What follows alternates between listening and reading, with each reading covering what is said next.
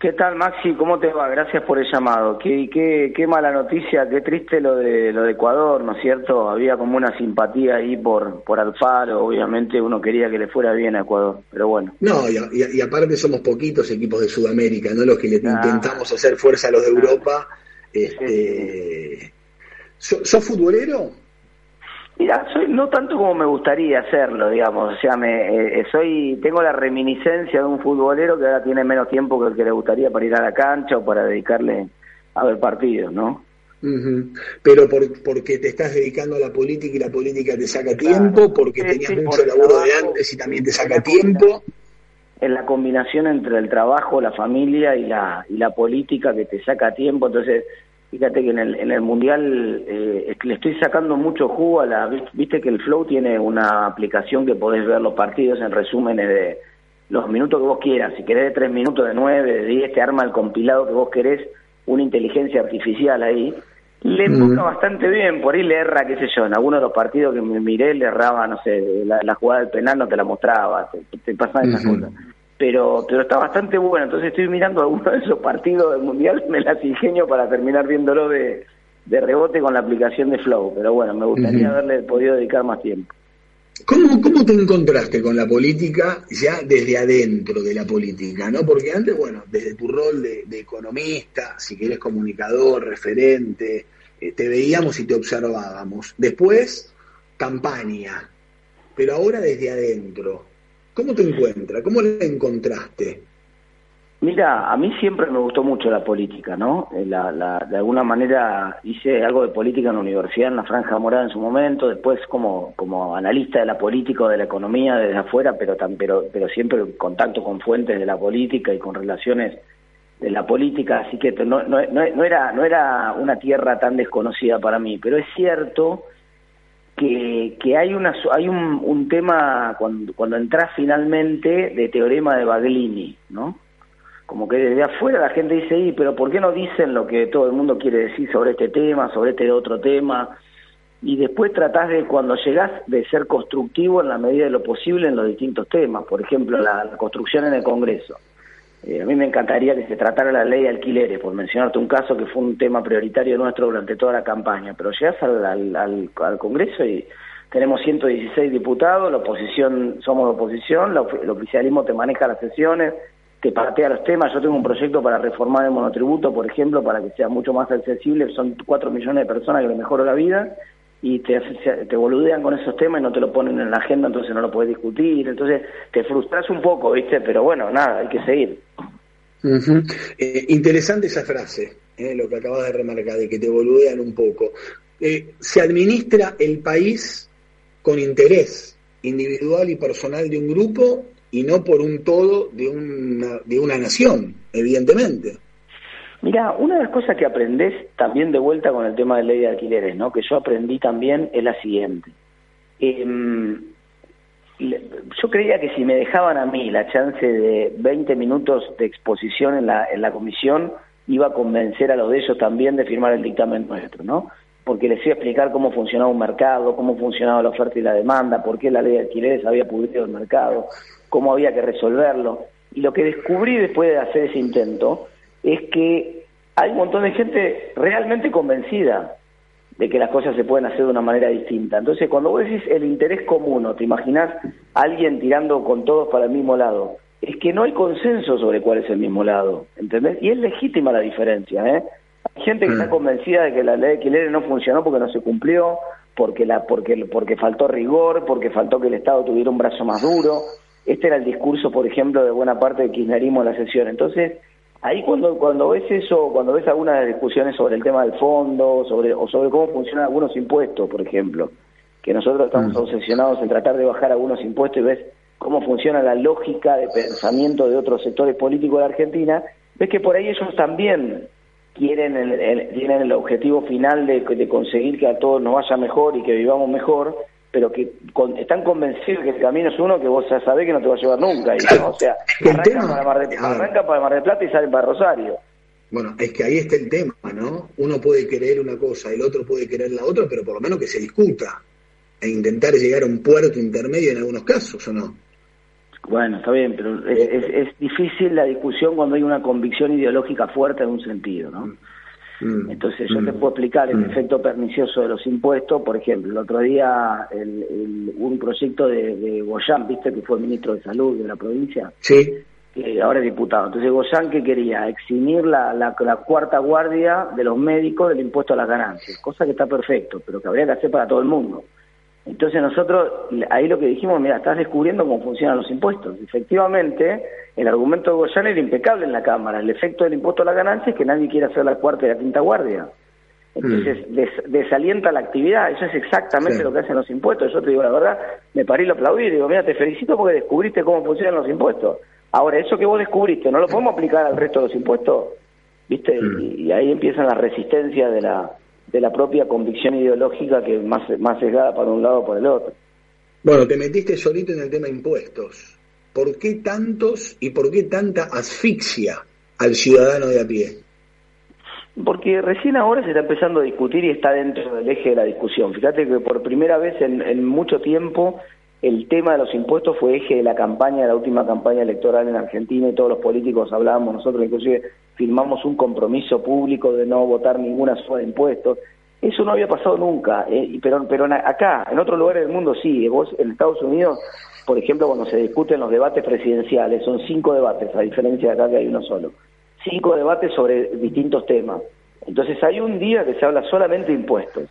Y todos los candidatos a presidente de Estados Unidos solamente debaten 2 horas seguidas sobre impuestos. Bueno, eso era impensable en Argentina. El tema impositivo era para los expertos, para los contadores, para los tipos que estaban en el tema de las cuestiones técnicas. Y ahora se coló como un tema que le importa a la gente porque desbordó, porque ya nadie da más. Porque cuando tenés un nivel impositivo relativamente bajo y viene uno con una idea y dice, che, no le podemos poner un impuesto a los envases de las empresas que contaminan, entonces viene la ley de envase que ahora la llaman la ley Grabois, ¿no?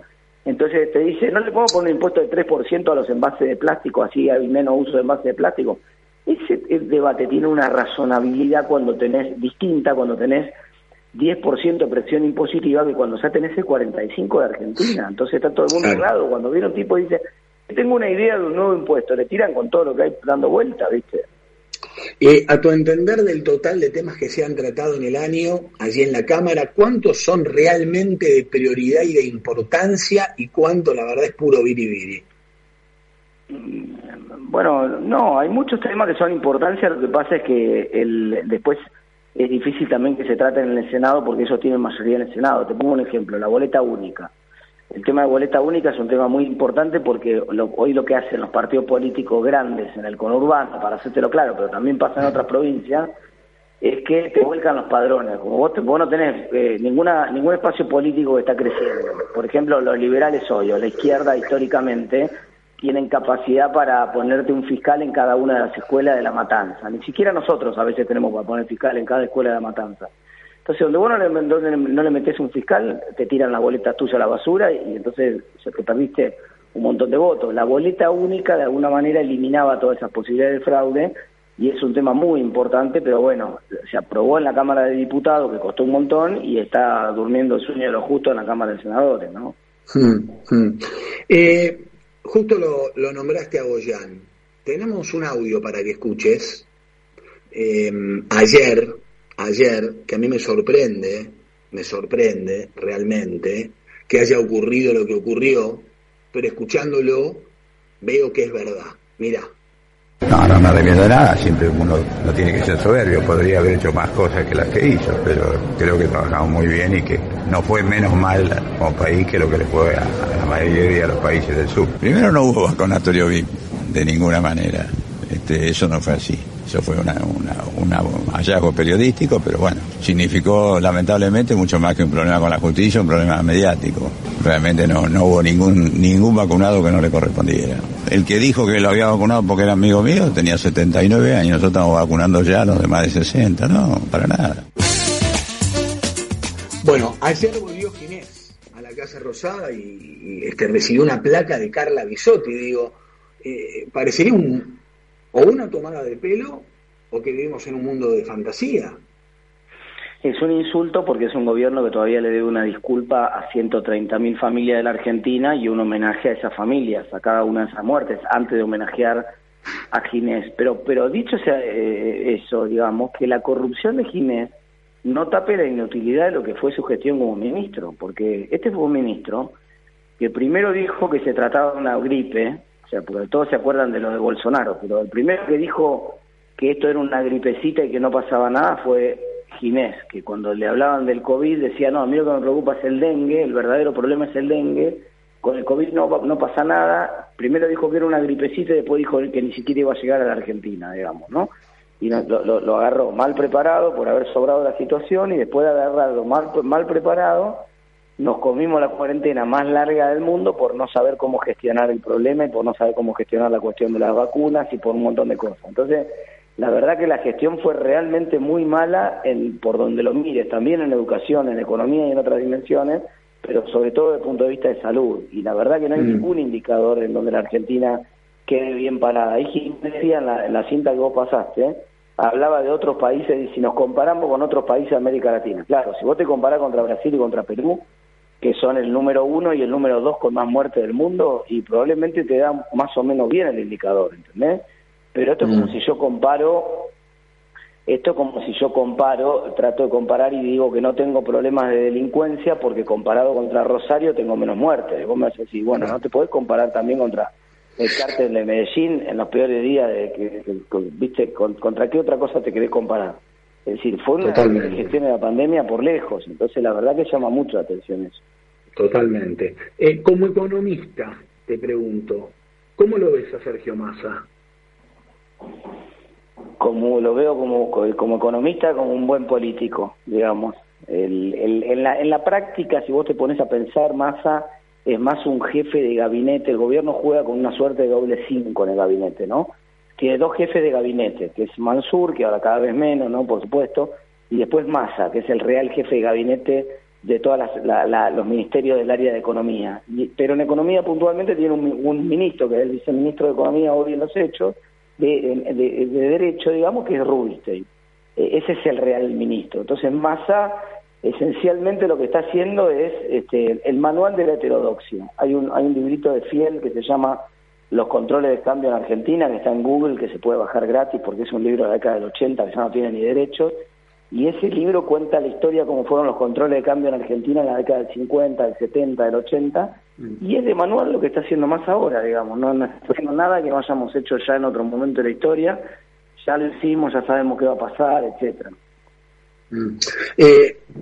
Y si Cambiemos llega al poder, el plan económico es completamente distinto a lo que está llevando adelante este gobierno, y las primeras 3-4 medidas rápidas, ¿cuáles serían?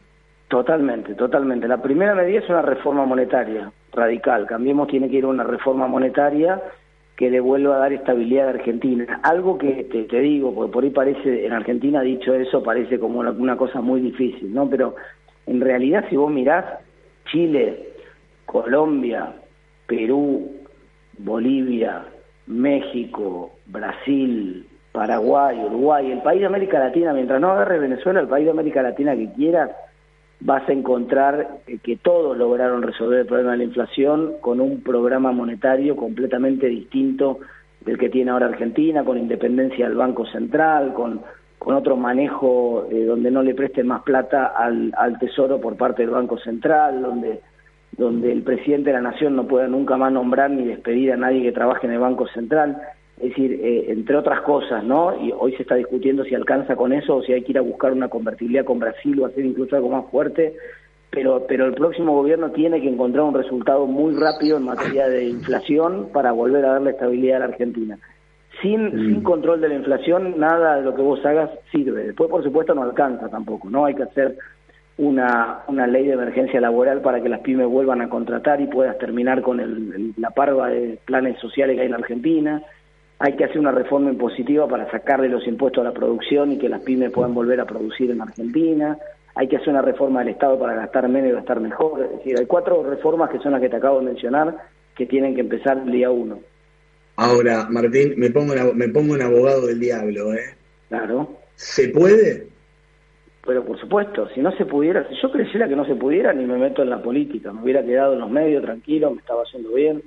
Si me meto es porque creo que justamente la circunstancia es difícil y amerita el esfuerzo de comprometido de que mucha gente se meta y que pueda haber un rumbo, digamos, insisto, otra vez con el mismo ejemplo que te daba recién, Maxi. Si pudo Bolivia, pudo Paraguay, pudo Perú, pudo Colombia, pudo Chile, pudo Uruguay, pudo Brasil, pudo México, digamos. No te estoy diciendo que tenemos que hacer lo que... Porque vos podés, viste, se habla de educación y la gente te dice, hagámoslo de Finlandia. Bueno, qué sé yo, viste, Finlandia, no sé. Pero yo te estoy diciendo de hacer lo que hicieron los países vecinos y pudieron. ¿Por qué si pudo Chile, o pudo Bolivia, o pudo Perú, o pudo Paraguay, no pudimos nosotros, digamos? ¿Y cuánto tiempo llevaría empezar a aplicar este plan y que empiece a caminar? Mira, cambiar la estructura económica de Argentina va a llevar los dos gobiernos, dos periodos seguidos, no consecutivos. Ahora, 8 años. Cambiar culturalmente a la Argentina, a mi juicio, va a llevar una generación. Ahora se está empezando a pasar una cosa muy interesante, porque ya los jóvenes en Argentina, por primera vez desde el nacimiento del peronismo, los jóvenes, ya no hay jóvenes, no recluta jóvenes el peronismo, no hay jóvenes en el peronismo. No hay peronistas jóvenes, digamos. Ahora los pibes más chicos son de Milei y los pibes en la universidad son de Franja Morada, pero el peronismo no hace ni pie en la universidad, ni pie entre los más pibes. Entonces eso, si eso se persiste, es una generación, son 20 años, pero si eso se consolida, probablemente se termine el populismo en Argentina. Dicho eso, y sobre esos plazos, la respuesta en materia de inflación tiene que ser relativamente rápida. Vos tenés dos ejemplos en Argentina. En Argentina hubo dos planes que fueron el plan austral en el año 85 y el plan de convertibilidad en el año 91. Maxi, fueron dos planes que terminaron con la inflación muy rápido. En el primer año terminó, te diría en 3 meses. Entonces fueron planes que muy rápidamente aniquilaron la inflación. Cuando el plan antiinflacionario es exitoso, el resultado sobre la inflación se ve muy rápido. Y cuando ves un resultado rápido sobre la inflación, la economía repunta un montón, porque enseguida todo el mundo... Viste, empieza a haber otro clima de negocios, empieza a volver el crédito, la gente empieza a ver oportunidades, la economía cambia mucho y puede cambiar muy rápido, más allá de que tardes un montón de años en consolidar esta reforma. Che, me encanta charlar con vos, Martín, nunca lo había hecho, siempre te vi en tele, siempre te escuché desde tu rol de economista, también te veo, te observo ahora desde tu rol político y sos muy claro en los conceptos, claramente, y llegan un montón de mensajes de oyentes pulgar arriba, tenemos una audiencia muy crítica en Millennium, muy crítica, y te digo que en general estos mensajes que nos llegan son de muy buena energía. ¿Caminás la calle? ¿Charlás con la gente? Sí, ¿Cómo ves a la gente en general? Vos sabés que en primer lugar yo contesto todas mis redes sociales, no tengo un tipo que me maneja las redes, las contesto yo personalmente, todos los mensajes, uno por uno. Es más, hay veces que la gente no me cree y tengo que dejar un audio para que me crean que soy yo, porque piensan que es un tipo que está atrás contestando. Me parece muy importante, yo le dedico 2 horas por día a contestarle a todo el mundo, que me manda mails a la oficina, el que me manda por las redes sociales, y en segundo lugar... Yo, viste, soy un tipo que voy al gimnasio a la tarde cuando puedo, voy al supermercado a hacer las compras, los fines de semana estoy con los chicos, los llevo a todos los lugares que puedo, los llevo a la escuela el lunes, entonces camino en la calle permanentemente, voy a La Plata un día por semana a dar clases, recorro la provincia, porque estoy recorriendo la provincia de Buenos Aires para aumentar nuestro volumen político en la provincia de Buenos Aires, y permanentemente tengo muy buena recepción en la calle con un denominador común de la gente, que es que la gente está muy angustiada, sería la palabra, ¿no? Mucha angustia, porque nadie da más, porque ya la sensación es, pero falta un año todavía para que esto cambie, ya no damos más, imagínate, con casi 100% de inflación, la gente está colgada de la palmera, ¿no? Y ya nadie, le está pegando a todo, ¿no? No es que le pega al 10% o al 20% de los más bajos ingresos, le pega a todo el mundo. Entonces eso genera una angustia generalizada, al mismo tiempo de gente que está muy preocupada cuando ve peleas dentro de Juntos por el Cambio, ve algunas discusiones y dice, loco, déjense de joder, pónganse las pilas, no se peleen, vayan todos juntos, saquen a esta gente, ¿viste? Esa es la síntesis de lo que uno recibe por la calle. Qué bárbaro, lindísima charla. Algunos te empiezan a señalar como tal vez candidato a vicegobernador con Santilli. ¿Lo tenés en la cabeza? ¿Tenés ganas de ir por ese lado? ¿Querés seguir laburando en el Parlamento? De ninguna manera, no veo por qué. Esas cosas a veces a mí me sorprenden, ¿no? Yo creo que son a veces, no sé si son operaciones armadas por alguien con alguna intencionalidad, pero me sorprenden porque ¿por qué razón? Digamos, ¿en base a qué? Alguien que tiene una carrera que está creciendo y que se basa en soy una persona que me encanta disputar y competir, voy a ir, en todo caso, si fuera a jugar en la provincia, le disputaría directamente la PASO con Santilli. ¿Para qué voy a ir en la fórmula de vice? Digamos, no tiene sentido. Dicho en la eventualidad, pero probablemente ni siquiera vaya a eso y me quede en la función en la que estoy, ¿no? Falta tanto que para eso falta un año, parece mucho, es mucho para este tipo de cosas, para este tipo de análisis, así que ya veremos. Es como cuando, viste, vos estás planificando el partido, te lo pongo en metáfora futbolística porque sé que te gusta más. Como cuando vos estás planificando el partido, viste, vos me decís, vas a jugar te decían a vos antes de llegar a Qatar, le preguntaban a Scaloni, ¿vas a jugar con Julián Álvarez de arranque en el partido? El tipo te decía que no. Claro, después de perder con Arabia Saudita, cambia el panorama, viste, empezás a pensar si no tenés que ponerlo de arranque. Entonces, la decisión de en qué lugar vas a jugar en un partido de fútbol depende de las condiciones del partido. Si vos tenés el partido perdiendo 2-0, tenés mucha chance de entrar un 9 grandote para ir a cabecearlo al área. Pero si vos te estás ganando el partido, los que tienen chance de entrar son los tipos que aguantan el partido en el medio o atrás, ¿viste? Última, Martín, ya que hablaste de fútbol, te hago una pregunta tonta, muy tonta, pero te la tengo que hacer. ¿Cambia en algo en la economía, en la sociedad, en nuestro país, el desempeño de la selección argentina en el Mundial? Porque muchos están esperando que se haga campeón. Mirá, sí, eso era cero. Ahora estamos, primero pasamos de esperar que se haga campeón a esperar que, porque por favor no perdamos y aguantemos en la ronda, y ahora, viste, o sea, esto es la primera gran lección que nos dejó de lo que pasó acá en este Mundial, es que un Mundial hay que tomarlo en serio, todos los partidos, todos los rivales son difíciles y son 7 finales. Cada partido es un partido más importante que el que sigue. Dicho eso, la experiencia nuestra, porque nosotros tuvimos la experiencia de campeonato mundial y también la experiencia de volvernos rápido, el 86 y el 2002. Y la verdad que dura un trimestre, máximo. O sea, que en el 86 Argentina, la economía ya no venía bien, el plan austral se había agotado, y hubo un tercer trimestre del 86, después del campeonato, que voló el consumo. Hubo una fiebre, un entusiasmo en la economía que todo el mundo consumía, pues estaba todo el mundo contento. Un trimestre duró. Después se cayó todo de igual, a pesar que habíamos salido campeones del mundo. Y lo mismo pasó en 2002, digamos. Es decir, dura un trimestre la amargura cuando vienen mal las cosas, y dura un trimestre el entusiasmo cuando alzamos la copa. Bueno, pan para hoy, hambre para mañana, claramente. Si se sale campeón, que sea para disfrutarlo deportivamente.